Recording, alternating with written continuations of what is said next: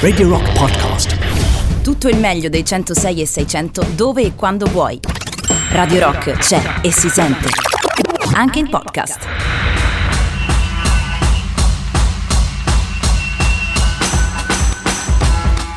Sette minuti dopo la mezzanotte, da sette minuti è venerdì 5 febbraio 2021. Io sono Jacopo Morroni e vi porto fino alle 2 di notte con Art Rock Camomilla, la passeggiata notturna della radio del rock eh, nel mondo del racconto, la trasmissione che vi porta dalle braccia di Matteo Strano direttamente a quelle di Morfeo.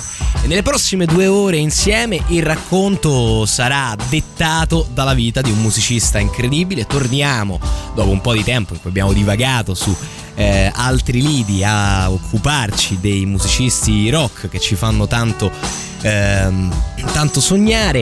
E questo in realtà è un musicista rock a metà è probabilmente più adatto chiamarlo un musicista pop e la sua vita sarà il filo conduttore del racconto di questa sera. Lui è uno di quattro di Fab Four, uno del quartetto, dell'incredibile quartetto di Liverpool dal 60 al 70 è il chitarrista solista. Naturalmente si chiama George di nome e Harrison di cognome. Parliamo di un musicista eccezionale che viene spesso ricordato dai profani solamente per la sua militanza nei Beatles, anzi spesso è il nome che non ricordano i profani del quartetto di Liverpool, ma in realtà è un personaggio veramente con una storia a sé una vita incredibile, intrecciata con uh, l'India, intrecciata con artisti come Bob Dylan ed Eric Clapton, una storia meravigliosa che eh, vale la pena raccontare. Tra l'altro a tal proposito mi permetto anche di consigliarvi il documentario di Martin Scorsese dedicato proprio a George Harrison che si chiama Living in the Material World, citando eh, uno dei suoi dischi da solista.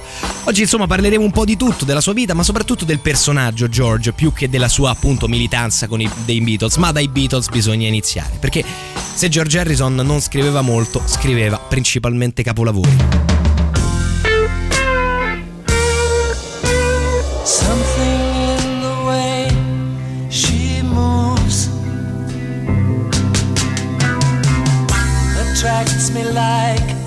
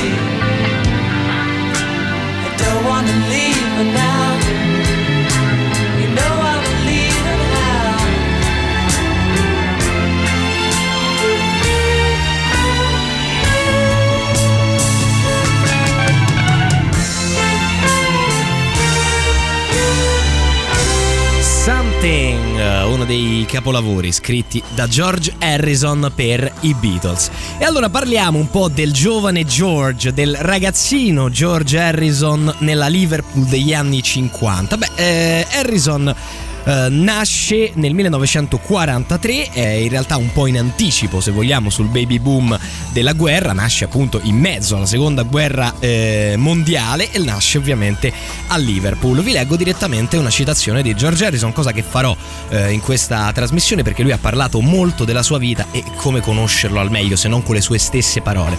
Sono nato a Liverpool al 12 di Arnold Grove nel febbraio 43. Mio padre era stato un marinaio ma allora guidava gli autobus. E questo dettaglio dell'autobus, fra l'altro, tornerà fra poco. Mia madre veniva da una famiglia irlandese e aveva tantissimi fratelli e sorelle. Mia madre era cattolica, mio padre no. Dicevano sempre che chi non era cattolico era protestante ma lui sembrava non essere di nessuna chiesa, cosa che già era molto particolare, cioè George Harrison non cresce in una famiglia con un'educazione né cattolica né protestante, cioè la madre lo è, ci prova, ma in realtà si respira un clima molto libero e già questa è una particolarità in realtà per essere nati in quegli, in quegli anni. La famiglia è proletaria, il padre guida gli autobus per l'appunto e uh, George è il più piccolo di quattro figli, quindi non vive nella bambagia senza dubbio, eppure aveva una passione per la chitarra, una passione così forte che scarabocchiava chitarra ai margini di tutti i, i, quaderni di scuola, finché i genitori a un certo punto, stufi di sentirlo parlare di chitarra e pensare solo alle chitarre, riescono a trovare una Gretsch, una Duo Jet al mercatino di terza, quarta, quinta mano e gliela regalano. George la prende e inizia a provare a imitare eh, i suoi gruppi preferiti. E quali sono i suoi gruppi preferiti? A lui piace lo skiffle. E che cos'è lo skiffle? Era una cosa che negli anni 50 andava molto di moda e faceva pressappoco così. Mama don't allow no skiffle playing in here. We don't care what Mama don't allow, play the skiffle anyhow. Mama don't allow no skiffle playing in here. Mama don't allow no big bass playing in here. Thing. Mama don't allow no big bass played in here. We don't care what Mama don't allow. Play that big bass anyhow. Mama don't allow no big bass played Play the crazy fiddle, boy.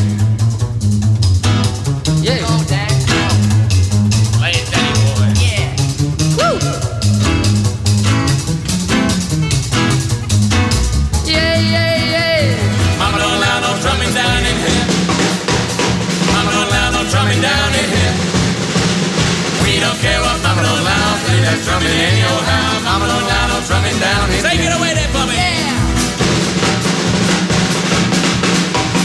How about that?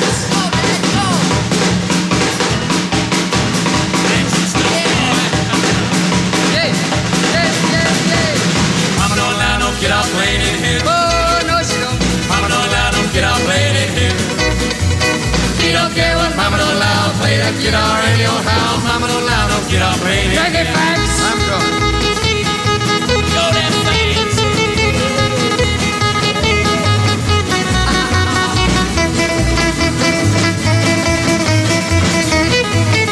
Pretty good, Bennett. Yeah. Mama don't allow no silence played in here. Mama don't allow no silence played in here. Young ting, young ting, fiddle my pet. We don't care what Mama don't allow. Play that silence in your house. Mama don't allow no silence played in here. Let's go now. Everybody. Mama don't allow no skill played allow no skill played in here.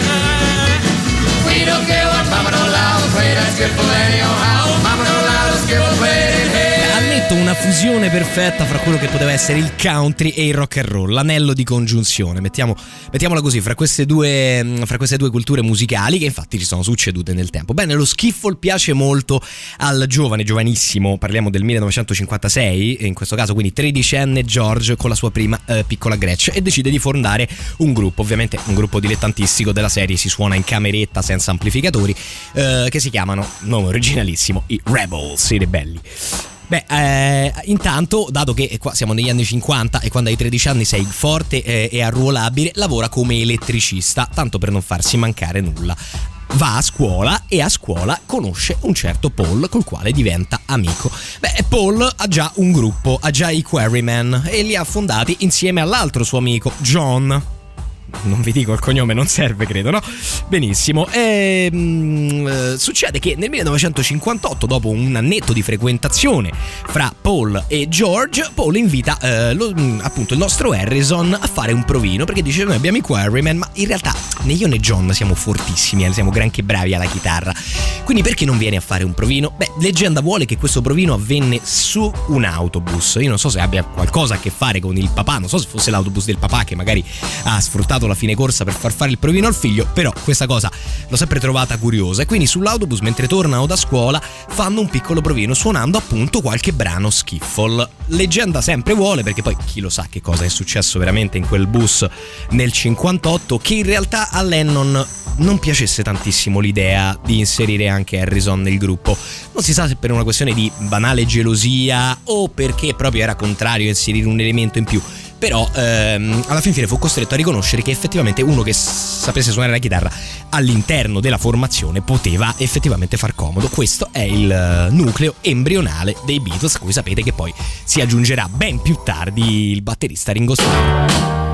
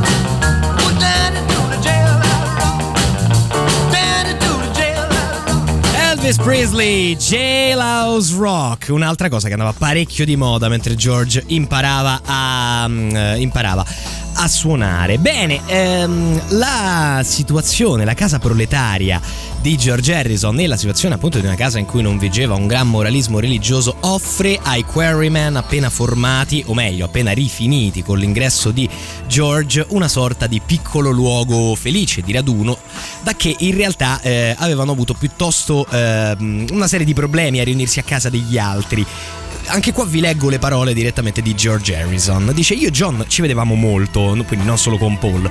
Veniva spesso a casa mia perché mia madre era una grande appassionata di musica e le faceva piacere che io me ne interessassi. Era stata lei a comprarmi la chitarra, era veramente felice di avere i ragazzi del gruppo che per casa. E John non vedeva l'ora di andarsene da casa sua perché, invece, questo ve lo dico io, non sono le parole di Harrison, George, eh, John Lennon viveva una situazione piuttosto diversa, piuttosto difficile a casa. E racconta ancora Harrison, la sua zia Mimi era molto severa e, eh, e rigida e John Lennon era in qualche modo in- anche imbarazzato di portare i suoi amici in una casa così cupa e così austera. Invece eh, racconta sempre mh, George Harrison ehm, che aspettate che lo ritrovo, eccolo qua. Dice, eh, quindi insomma, dato che la prima volta che ero andato a casa di John, la zia Mimì era rimasta sconvolta e mi aveva guardato dicendo ma perché mi porti tipi simili a casa? Questo è un proletario, questo è uno squattrinato, un altro musicista. Invece a casa mia l'atmosfera era diversa, mia madre ci accoglieva, eh, si metteva lì ad ascoltare e non solo, ci offriva di nascosto, perché papà non era contento, degli sciottini di whisky.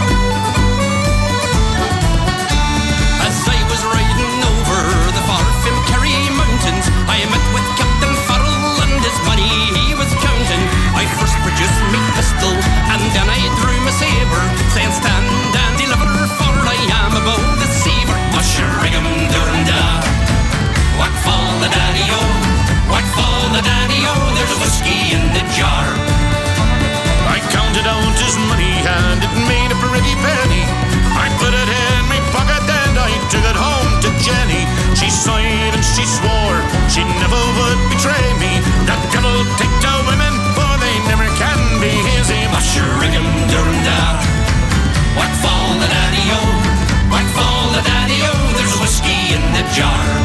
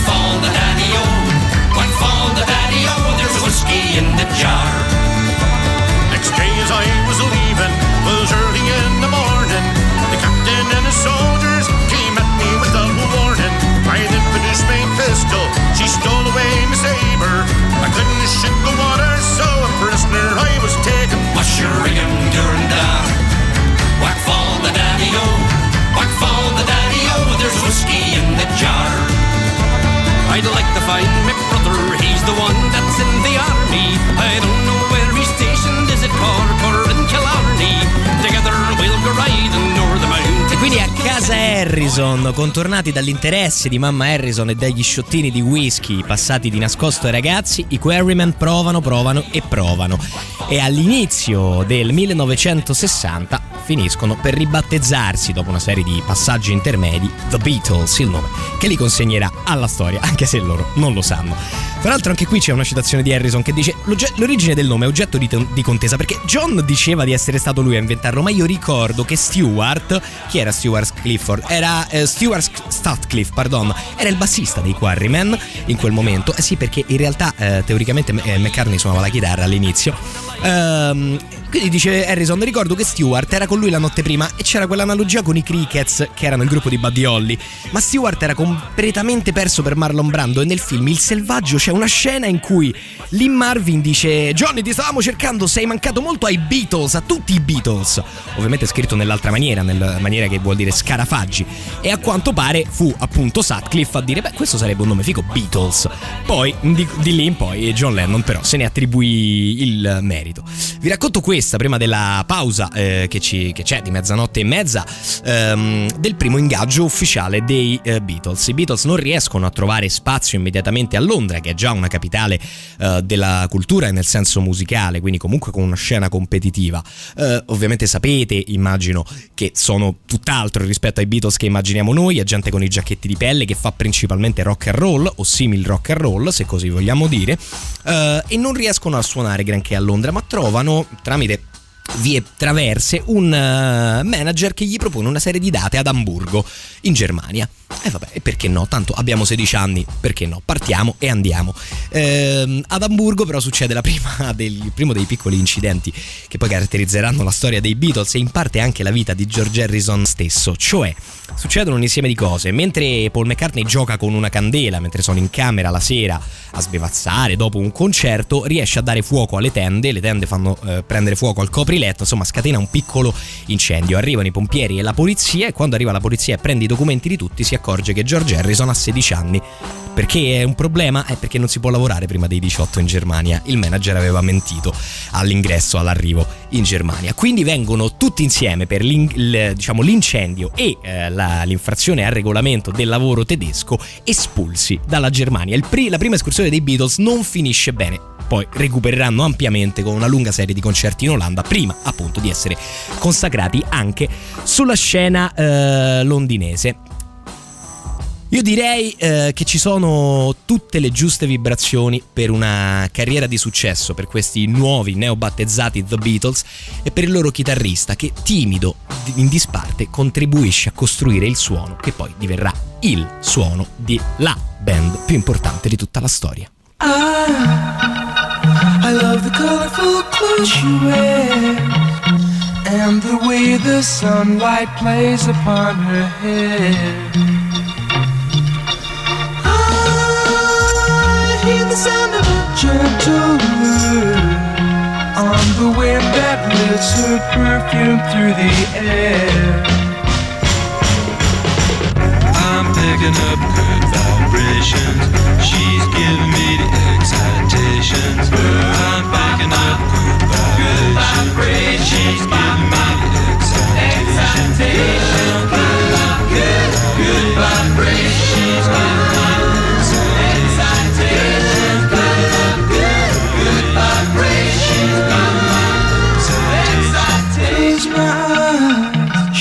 Somehow closer now. Softly smile, I know she must be kind.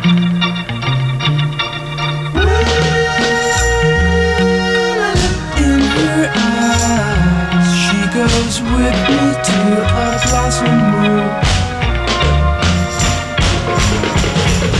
I'm picking up good vibrations. She's giving me the excitations.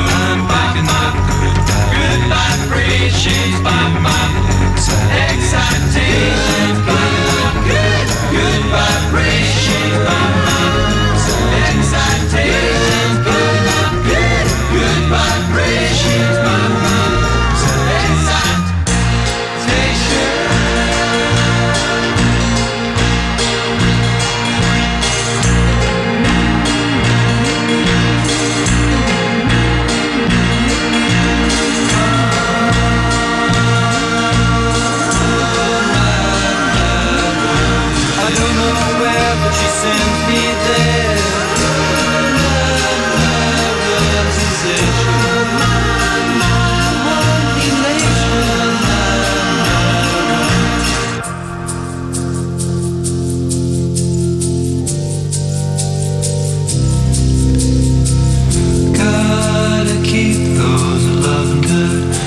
Vibrations are happening with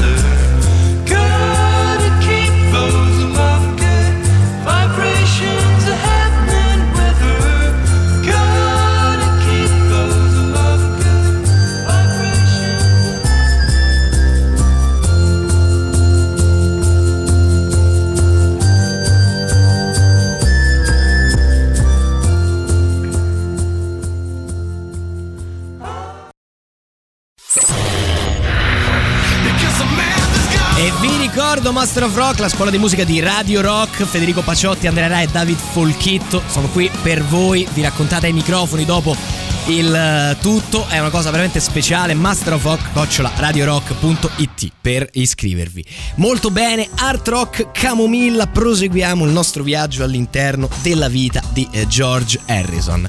L'abbiamo lasciato ad Amburgo a essere espulso dalla Germania nei Beatles, ma la storia dei Beatles in realtà non la tratteremo per la semplice ragione uno che credo la conosciate in- insomma in gran parte e due che in realtà ci vorrebbero trasmissioni e trasmissioni a sé per raccontare in realtà questi dieci anni pazzeschi Parliamo più che altro di chi è George Harrison all'interno dei Beatles, di chi è la sua persona, di co- che tipo di musicista e di eh, personaggio è. Beh, ehm, George dà sempre questa idea, guardandolo almeno in retrospettiva e quindi ovviamente sapendo un po' come si sviluppa il tutto, di essere un musicista in cerca di identità per un lungo periodo.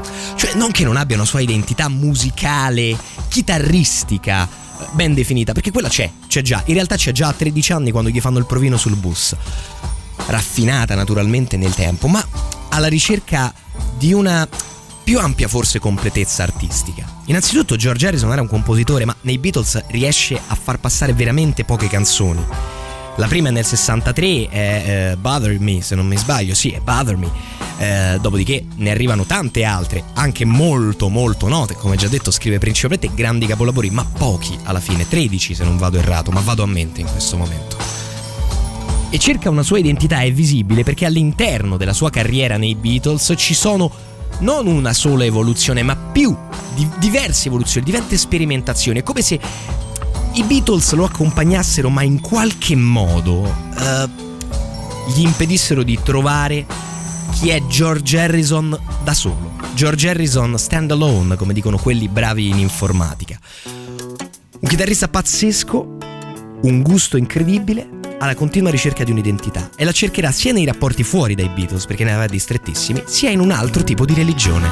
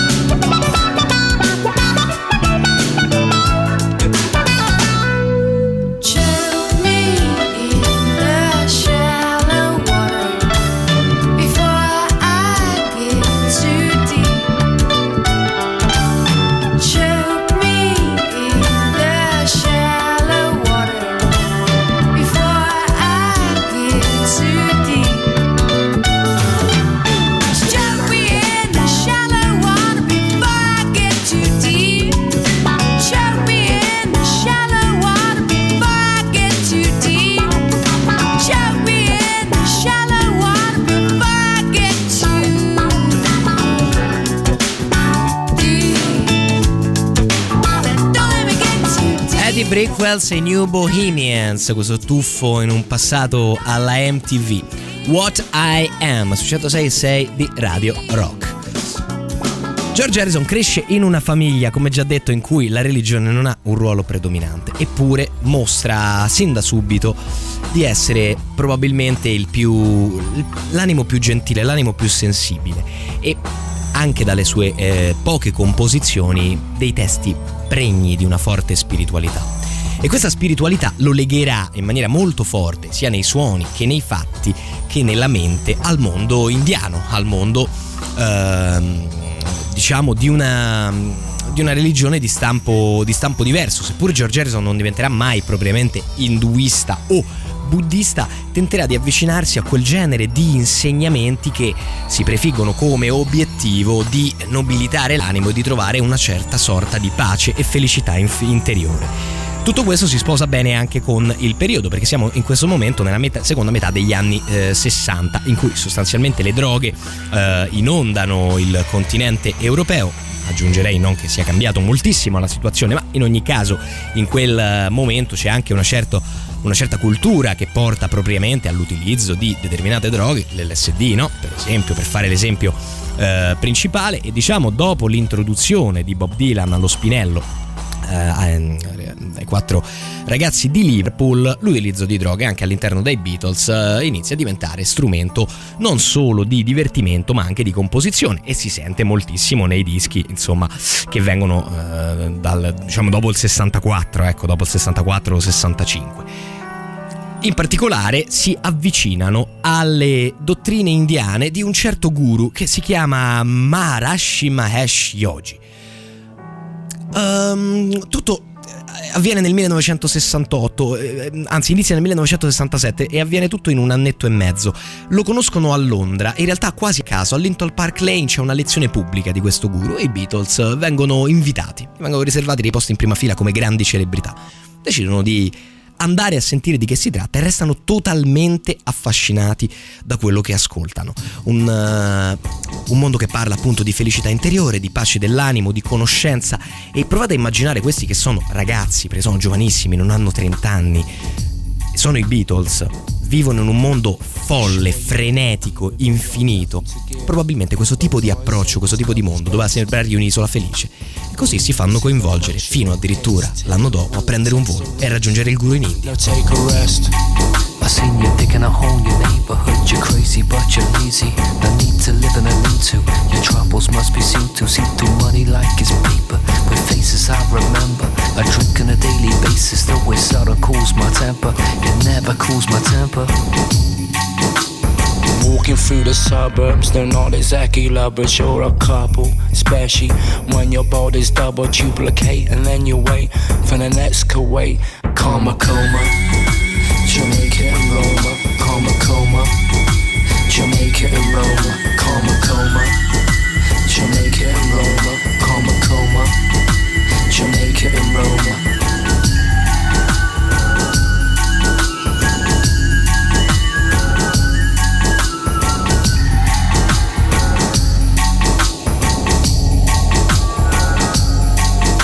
You sure you wanna be with me? I've nothing to give. Now take a walk, take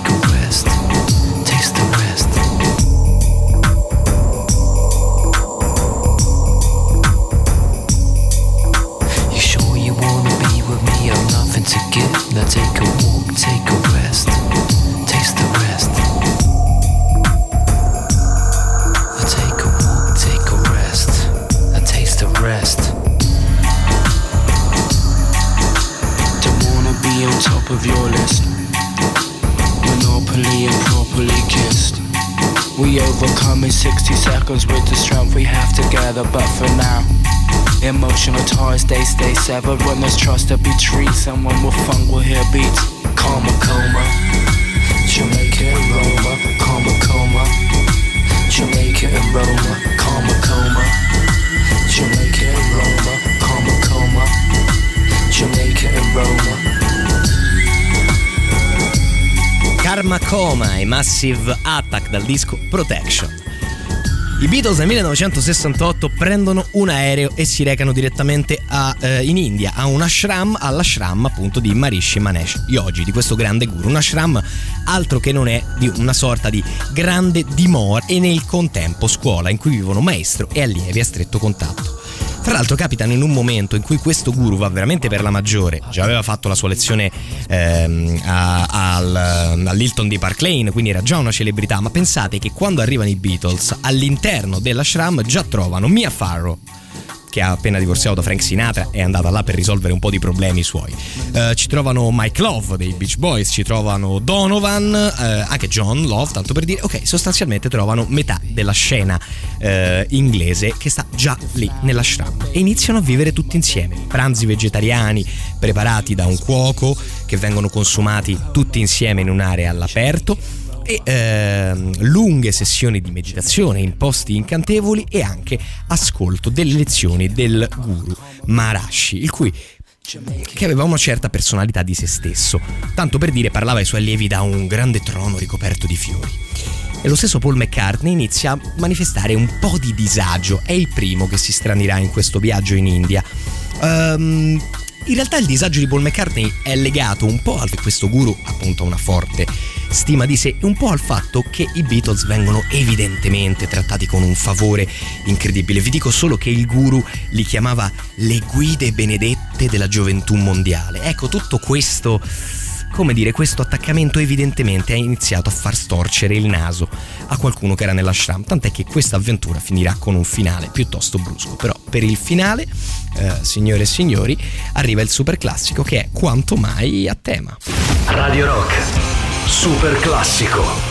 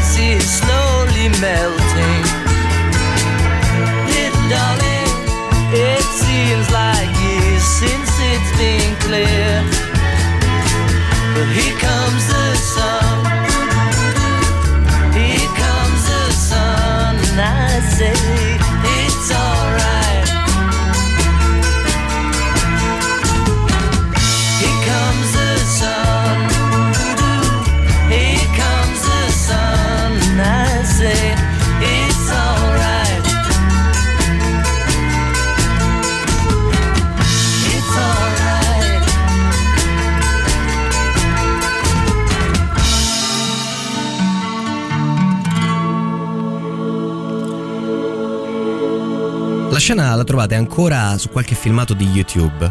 George Harrison guarda il giornalista che gli fa la domanda quasi, quasi divertito, quasi stupito dalla sua ingenuità e gli risponde: Ma noi siamo i Beatles, abbiamo tutti i soldi che si possano desiderare, tutto il successo che si possa desiderare. Ma lei crede che queste cose siano amore, salute e pace interiore? Io credo di no. È questo che risponde a un giornalista che gli chiede perché è lì. George Harrison proprio mentre entra nell'ashram del suo, del suo famoso guru. Quindi Harrison è probabilmente il eh, traino per i Beatles a provare questa esperienza, esperienza mistica che sarà importante per tutti, ma che indubbiamente avvicinerà Harrison ancora di più a un determinato tipo di dottrine. Purtroppo questa esperienza non si conclude proprio nel migliore dei modi, o almeno non nella maniera più, mm, come dire, pacifica, perché innanzitutto eh, il guru continua a fare interviste a destra e manca, eh, a parlare di quello che fanno i Beatles là dentro, e questo non è che stia benissimo a tutti. Ma quello che si sa in realtà è che Lennon e Harrison insieme ad aprile dello stesso anno, dopo qualche mese, lasciano all'improvviso, di punto in bianco, l'ashram, fanno le valigie, prendono e partono. Il perché reale è avvolto nel mistero, ma possiamo provare a farci un'idea dalle dichiarazioni che sono state raccolte in seguito. Pare che ehm, ci, fosse una, ci fosse stata una scena piuttosto spiacevole fra Mia Farro e il guru, in cui sostanzialmente il guru Marashi, eh, o pardon, Marishi, aveva fatto delle avance piuttosto esplicite a Mia Farro, che fra l'altro era lì per risolvere i suoi problemi interiori derivanti dal divorzio con Frank Sinatra. I Beatles erano molto amici di Mia Farro e ehm, pare che una notte, ricevuta questa notizia, Lennon e Harrison passarono tutta, tutta la notte svegli proprio a cercare di parlare, a cercare di capire. La mattina prendono e partono. L'unico contatto con il guru lo hanno eh, mentre se ne vanno. Il guru gli dice perché ve ne state andando? E Lennon risponde, il beffardo Lennon, ah sei tu quello cosmico, dovresti saperlo, diccelo tu. Quello che succede in seguito è ancora più incredibile. Perché il guru, che evidentemente aveva un forte interesse nell'avere i Beatles, perché ripeto, sì, ci poteva stare Donovan, ma i Beatles nel suo ashram, il guru chiama tutti i tassisti della zona e gli vieta di prendere con loro il gruppo per portarlo all'aeroporto. Sostanzialmente eh, devono arrivare a dividersi i Lennon e gli Harrison perché non riescono a trovare un taxi che li prenda in, in nessun modo e girano ore e ore nel paese dove si trova l'ashram alla ricerca di qualcuno che li porti all'aeroporto di Delhi. Riescono ad arrivarci tre giorni dopo, praticamente.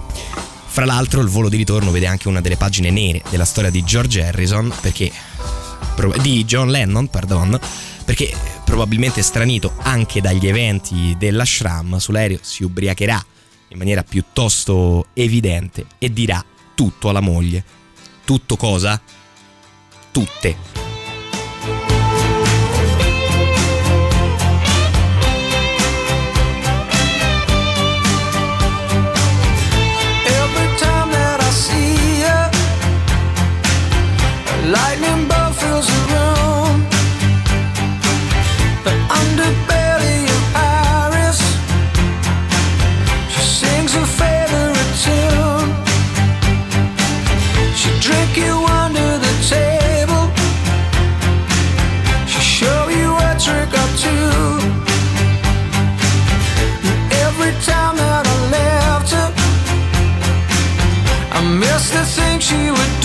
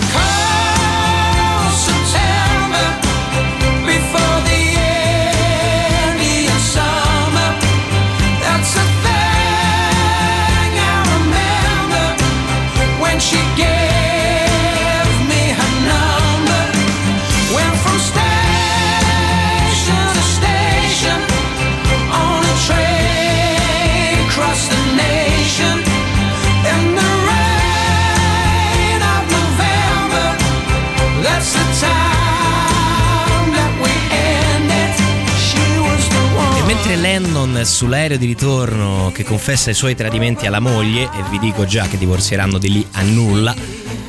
George Harrison si trattiene insieme a Patty Boyd, che è attualmente la signora Harrison, a Delhi a, riflettere. Torna da questo viaggio con eh, due, due certezze. La prima è che in realtà l'esperienza di per sé gli è piaciuta, il tipo di mondo gli è piaciuto, la meditazione diventerà una parte importante della sua vita, come la ricerca della pace interiore. E lo vedremo anche più avanti, andrà a vivere in un luogo selezionato apposta perché ha un laghetto davanti al quale è possibile sedersi a meditare. Però dall'altra che l'istituzione religiosa comunque la metti, che sia la Chiesa cattolica o che sia un singolo guru, ha qualcosa che non va e quindi questo spingerà George Harrison a cercare una spiritualità tutta sua e a fare conoscenza con diversi mondi, fra cui come vedremo ad esempio quello degli Hare Krishna, un altro mondo ancora, sempre appartenente a questa religione, questa diciamo come dire, non religione, ma ehm, serie di insegnamenti tipici che provengono dall'Oriente, che parlano, diciamo, molto più all'anima che, al, ehm, che a un'etica scritta e immutabile, che avere un libro sacro con le sue immutabilità. George Harrison però principalmente è un chitarrista, non scordiamoci del fatto che parliamo di un musicista eccezionale e eh, del suo rapporto con un altro chitarrista. Dovrò assolutamente dirvi qualcosa nella prossima mezz'ora perché George Harrison avrà un lungo e eh, fra l'altro non so come dire proficuo rapporto di amicizia nonché di collaborazione con Eric Clapton. Eppure un rapporto piuttosto tribolato perché come spesso accade anche fra migliori amici, di mezzo c'è una donna. Noi andiamo alla pausa, visto che abbiamo parlato di due grandi chitarristi, con un brano di Ivan Graziani che appunto al chitarrista tesse un forse elogio, ma decidetelo voi.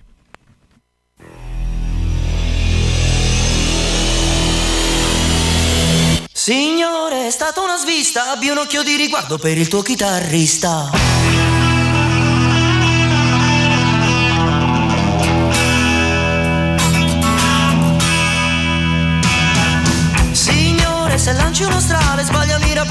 Per non farmi del male.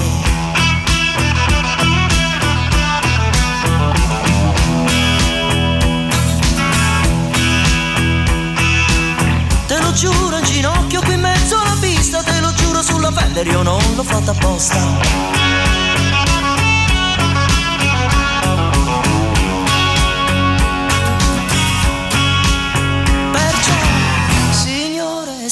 Svista, abbi un occhio di riguardo per il tuo chitarrista. Non so com'è, ma è accaduto.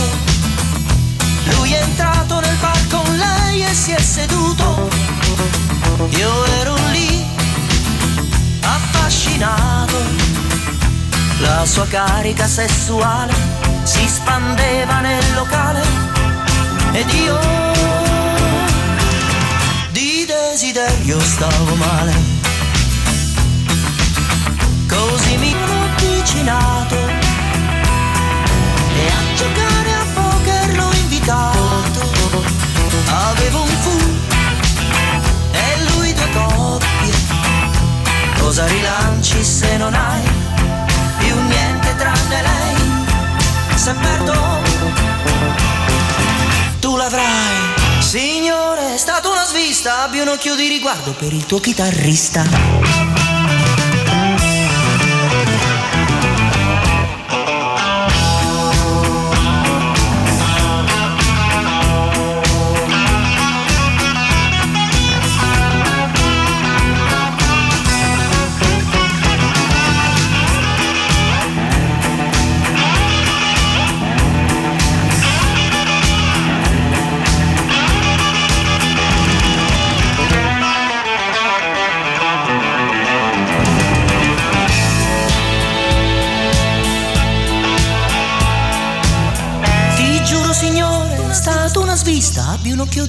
Per il tuo chitarrista.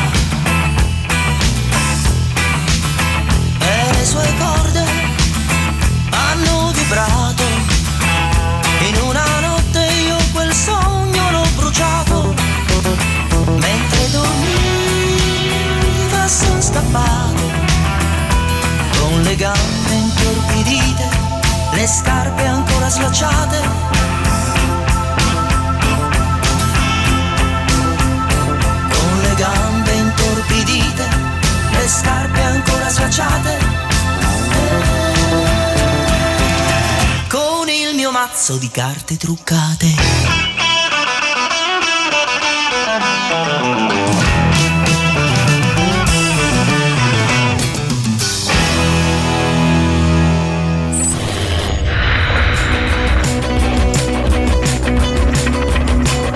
Junior Cooler Returns nelle nostre novità in alta rotazione che potete votare dal nostro sito www.radiorock.it. È l'una e 5 minuti, siete collegati con Art Rock Camomilla. Fino alle 2 eh, siamo insieme raccontando la vita e il personaggio incredibile che è George Harrison. In questa mezz'ora voglio iniziarla, eh, in parte dedicarla a un rapporto incredibile fra due incredibili musicisti. Eh sì, perché per quanto possa essere grande la Londra degli anni 60, non sarà mai grande abbastanza perché due personalità in vista, in voga, come George Harrison ed Eric Clapton non si incontrino mai. E infatti si incontrano. Si incontrano nel 64. E in realtà questa che sembrerebbe una coppia, eh, come dicono Timone e Pumba, diventa presto un trio. Eh sì, perché in mezzo c'è anche una ragazza che la farà da padrone poi nel porto fra Harrison e Clapton. Lei si chiama Patty Boyd, in realtà fa la parrucchiera, ma vuole fare la modella, prova ad apparire su qualche giornale e riesce a farsi scritturare per una piccola piccola parte in A Hard Day's Night, uno dei musical in cui i Beatles hanno anche provato a fare gli attori. George Harrison la vede e se ne innamora immediatamente. È sempre 1964, la vede e eh, le chiede subito a bruciapelo: Vuoi sposarmi? Se non vuoi sposarmi, però, vuoi venire a cena fuori? Non male come approccio. I due si innamorano e si mettono insieme. E nel contempo, George, quando gira per locali, incontra Eric Clapton, iniziano a suonare, fanno qualche blues, qualche jam blues l'uno a casa dell'altro e l'amicizia inizia a cementarsi negli anni. Oltretutto, George Harrison ehm, è sì una personalità timida, ma come abbiamo detto con una grandissima vivacità interiore dell'animo, una vivacità spirituale quanto mai forte. Eric Clapton invece è molto introverso, non nel senso di solo timido, proprio nel senso di chiuso verso il mondo esterno. Sappiamo che poi avrà dei problemi di alcol, di droga, che in parte non sono alieni a questo suo essere. E i due si compensano in qualche modo perché se Clapton in realtà insegna la chitarra a Harrison, perché naturalmente tecnicamente è di un'altra lega, Harrison cerca di accompagnare e di, come dire, addolcire la vita e l'esistenza dell'amico con tutto il suo carico di amore per il mondo, per la pace interiore e comunque col suo carico spirituale. Il rapporto è così stretto che nel 1968 George è in eh, bambola con la registrazione di una parte solista, decide di alzare il telefono e di chiamare Eric Clapton e dirgli Eric, vieni tu a incidermela. Eric Clapton all'inizio mi dice assolutamente no, ma che sei pazzo? Nessuno, nessun altro musicista ha mai suonato nei dischi dei Beatles. Ma che sei matto? Eppure George insiste. Insiste con Eric Clapton prima di averlo detto agli altri. Eric Clapton si presenta semplicemente a studio, solamente che poi inizia a suonare e chi, chi gli dice niente.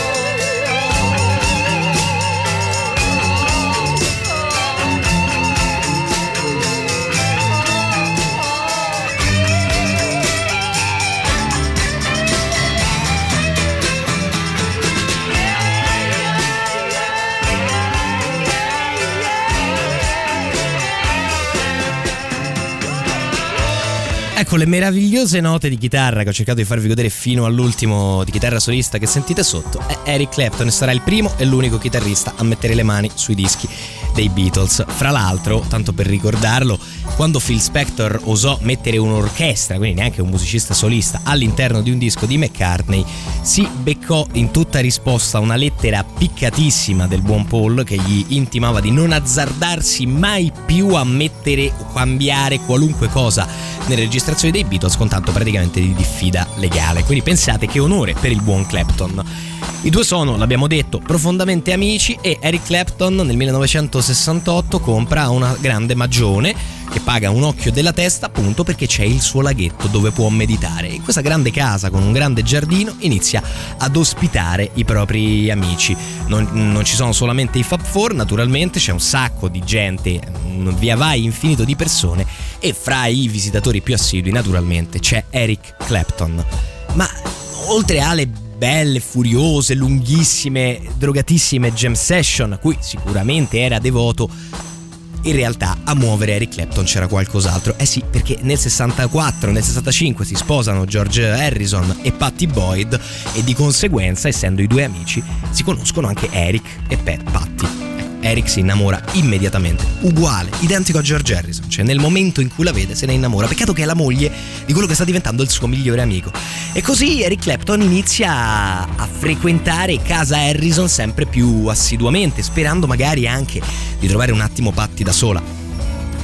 Un giorno, fra l'altro, George Harrison li- lo vede che prende Patti e se la porta dietro, se la porta via da una parte. Li segue e insomma si stranisce un po'. Che diavolo succede qui? Sostanzialmente Eric sta dicendo a Patti che le ha scritto una canzone. È una canzone talmente bella che credo valga la pena, anche se un po' lunga, godercela per intero e live. La canzone che Eric Clapton dedica alla moglie del suo migliore amico George Harrison si chiama Leila.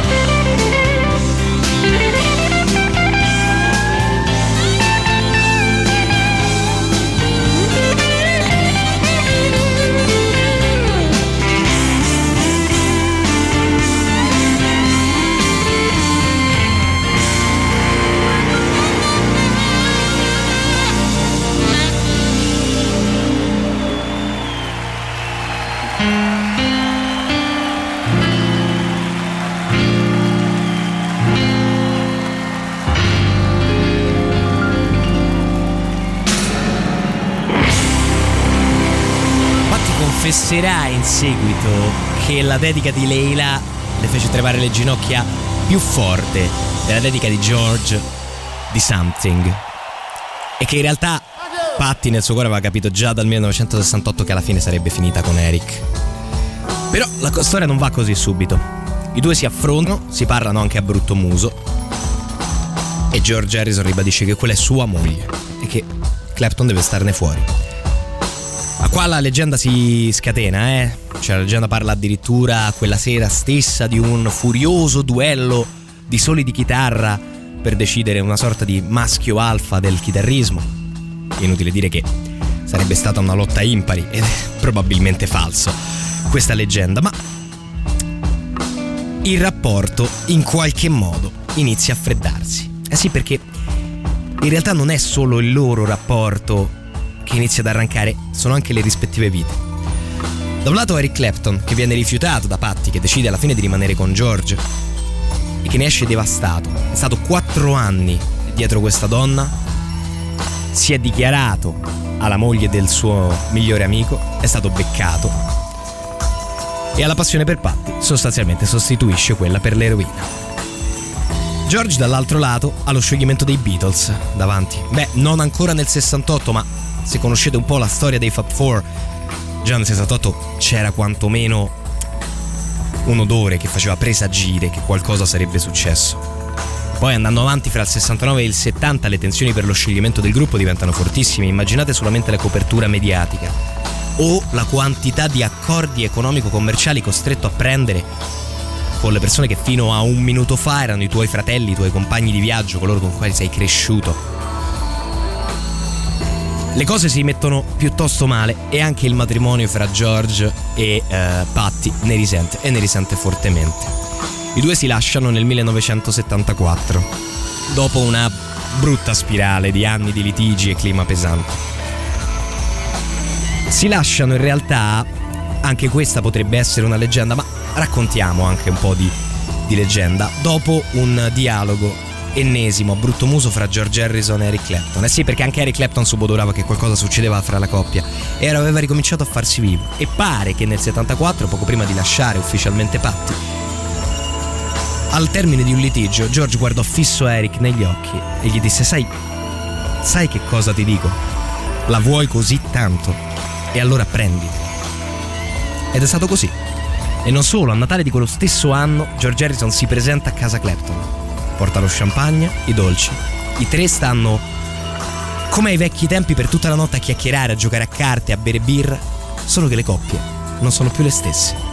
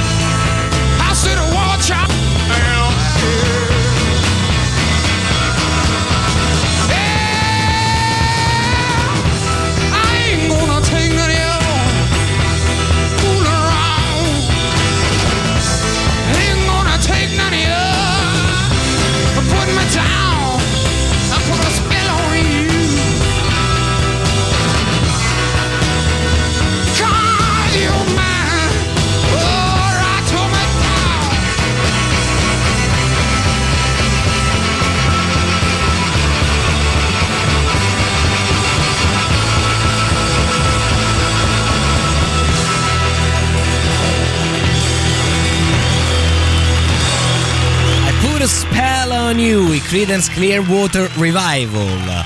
E beh, eh, in qualche modo aveva veramente stregato Eric Clapton, la signorina Patty Boyd. Beh, siamo arrivati al 74 in questa storia, raccontando un po' delle vicende di Harrison. Eh, anche qui, insomma, vi dico una vita veramente densa che naturalmente in due ore è impossibile raccontare. Però nell'ultima mezz'ora mi piacerebbe parlarvi un po' dei progetti artistici di George Harrison oltre i Beatles, perché c'è veramente un universo da scoprire ed è un universo ricco sia di ehm, aneddoti divertenti e sia di dischi che sono veramente dei grandi capolavori, probabilmente, seppur abbiano avuto un grande successo, non fraintendetemi, in parte sottovalutati dalla critica posteriore, subendo sempre quell'ennesimo infinito confronto con i Beatles. Beh, ne parliamo fra poco, perché adesso c'è la novità. Tomahawk Business Casual, fra le nostre novità in alta rotazione. È l'una e 34 minuti, siete in diretta con Art Rock Camomilla, un'ultima mezz'ora per provare rapidamente a lanciarvi così qualche suggerimento su qualcosa da ascoltare della vita di George Harrison fuori dai Beatles. Vi leggo innanzitutto una citazione che secondo me insomma rende l'idea del, del, del sentimento di George Harrison allo scioglimento del gruppo. Lui dice per tutti quegli anni c'è stato un legame strettissimo, ma i Beatles non, non potranno vede- dividersi veramente perché fra di noi non ci sarà nessuna differenza. La musica c'è, i film sono ancora lì, qualcosa, qualunque cosa abbiamo fatto c'è e ci sarà per sempre. Siamo un po' come Enrico VIII. Ormai siamo entrati nella storia. A dimostrare che comunque eh, ne soffriva probabilmente, voleva credere che nulla sarebbe cambiato perché sappiamo benissimo che i rapporti poi i quattro, in particolare con John, sono cambiati parecchio. È vero che lui è rima- è rimasto con un fortissimo eh, legame e rapporto sia con Ringo che con Paul, ma separatamente, quasi mai insieme. Beh, quando i Beatles eh, si sciolgono, Harrison, fra l'altro, è più giovane, ha 27 anni.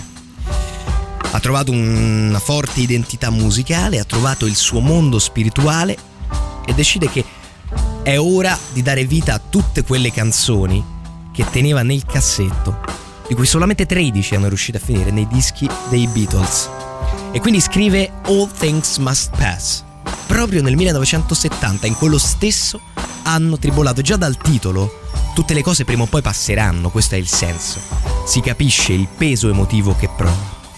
Fra l'altro è curioso perché incontra un gruppo di Hare Krishna, si interessa un po' a quella che è loro, il loro mondo, la loro religione e incantato dai loro cori decide fra l'altro di in- invitarli a incidere non solo nel suo primo concerto in un grande stadio, li farà cantare dal vivo prelevati direttamente dal Neo.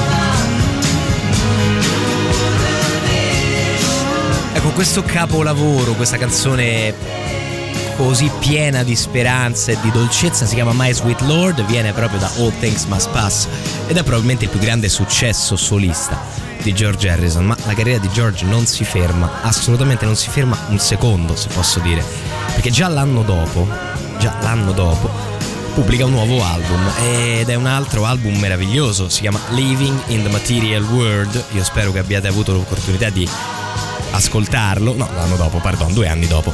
Ehm, e anche questo, a partire dal titolo, si intuisce come ormai per George Harrison la ricerca spirituale, la ricerca interna, la pace interiore siano l'obiettivo di vita. Living in a material world, vivendo in questo mondo materiale. Ecco, forse era così che si sentiva.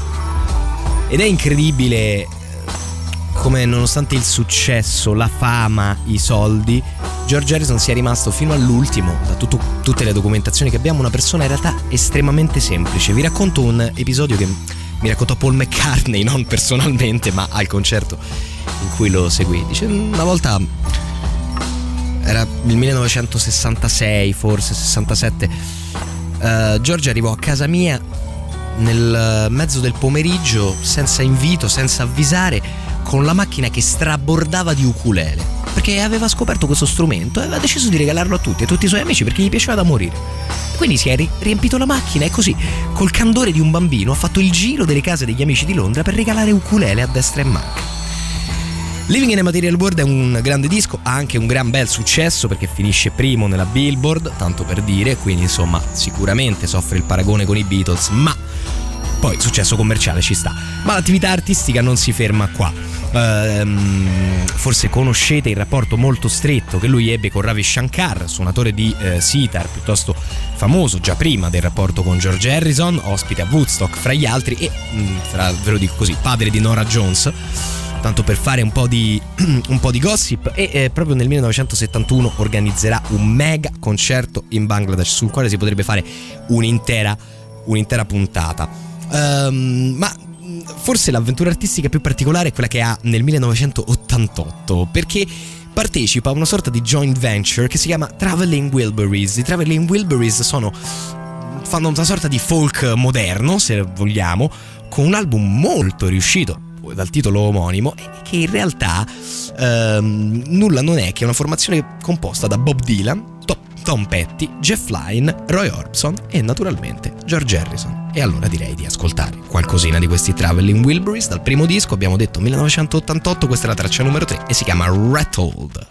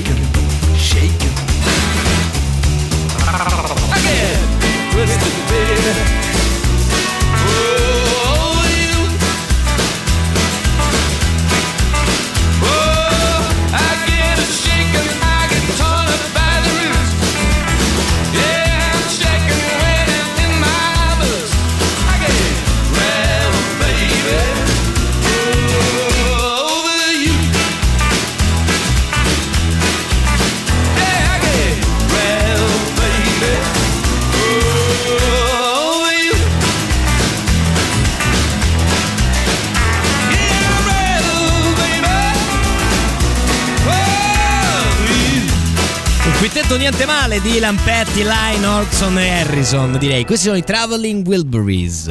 Disco, fra l'altro, riuscitissimo, che avrà anche un volume 2, un po' meno riuscito dal punto di vista sia artistico che commerciale, probabilmente. Allora, non c'è tempo di parlare di tutta la discografia di George Harrison che è meravigliosa e quindi se non avete da fare, se avete un momento libero, prendete tutto l'artista e dove pescate, pescherete benissimo, cascherete di lusso. Questo ve lo posso assicurare. Veramente una produzione eccezionale e quanto mai varia. Levando il fatto che il simpaticone parteciperà anche a un eh, film dei Monty Python, ehm, eh, finanziando oltretutto Life of Brian, che io spero abbiate visto perché è un piccolo capolavoro, questo nel 78, che era stato rifiutato dalla Warner Brothers perché mh, si parla di Gesù, quindi insomma ancora un po' tempi spinosi e allora Harrison dice no, non vi preoccupate, i soldi ce li metto io, fatelo, fatelo, poi troviamo un modo di distribuirlo, l'hanno trovato, è evidente. Fra l'altro lavora una marea di cose, cioè lavora per esempio a un box antologico di Ravi Shankar, il suo amico, suonatore di sitar, sul cui rapporto insomma pure qua sarebbe da parlarne ore, Ehm, però si dedica a riarrangiare, rilavorare la sua musica per renderla anche in qualche modo eh, potabile per il grande pubblico, Eh, non solo lavora a una serie di canti indiani, quindi lavora e non solo a un of India è il disco forse più famoso del 97 quindi comunque attivo fino alla fine perché purtroppo il 25 morirà nel 2000 Ehm, e fra l'altro lavora a una marea di dischi di world music cioè gli interessa praticamente tutto quello su cui riesce a mettere le mani tranne una cosa Paul McCartney gli propone di tornare a comporre insieme. E Harrison per qualche strano scherzo del destino decide di rifiutare questa, questa incredibile proposta Harrison se la vede brutta già nel 95 eh, perché avrà un cancro alla gola. Incredibilmente però guarito, quasi con un eh, nullo intervento medico. Eh, lo dirà ai fan solamente a malattia sconfitta. Sarà l'ultima tribolazione di George Harrison eh, prima di, prima di morire e magari negli ultimi minuti proverò a raccontarvi qualcosa dei suoi ultimi giorni e anche di come si è chiuso il rapporto con gli altri Beatles, almeno quelli sopravvissuti, perché naturalmente John Lennon è già morto da un pezzo. Adesso è l'ora del super classico e arrivano i System of a Down. Radio Rock, super classico.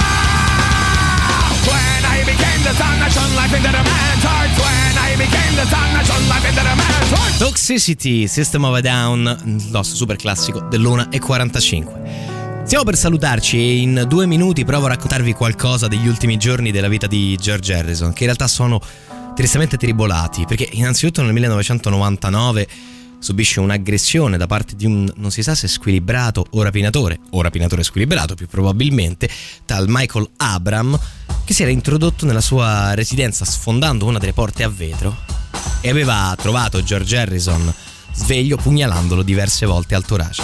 Incredibilmente è stato salvato dalla moglie proprio come in un film che mentre il tutto si svolgeva alle spalle del candidato assassino si è avvicinata colpendolo in testa con un attizzatoio. Purtroppo gli ha salvato la vita per poco perché nel 2000 il cancro torna e torna in maniera decisamente più grave, si capisce più o meno subito in realtà che non ce la farà, ha un breve momento di miglioramento ma dura veramente poco. Nel 2001 eh, si chiude in una clinica svizzera e muore il 29 novembre a Los Angeles. Qua vi porto un ricordo che racconta Ringo Starr e che ho preso direttamente dal, da Living in a Material World, che fa capire in realtà la veramente profonda umanità di quest'uomo. Ringo racconta che va a trovare George in Svizzera, che sta malato, attaccato alle macchine, e gli dice mi dispiace, non- mi dispiace che non posso restare, ma mia figlia è negli Stati Uniti ed è anche lei veramente malata, ha anche lei un cancro. E Ringo Starr nel documentario racconta con le lacrime agli occhi che la prima cosa che gli dice George Harrison è vuoi che vengo con te? Hai bisogno che venga con te? Perché io mi stacco dalle macchine e vengo. Un uomo che sarebbe morto una settimana dopo. Le sue ceneri verranno sparse nel Gange come sua richiesta. E George Harrison trapassa in Svizzera nonostante tutte le migliori cure. Ci lascia però una vita incredibile, una produzione musicale forse ancora più pazzesca. E quindi lo voglio salutare con un bel brano dei Killers. È un eh, sia un saluto a George Harrison che a voi, perché questo brano si chiama Good Night, Travel Well. Buonanotte e viaggiate bene. Io sono Jacopo Morroni, questo è l'Art Rock Camomilla e ci sentiamo giovedì prossimo.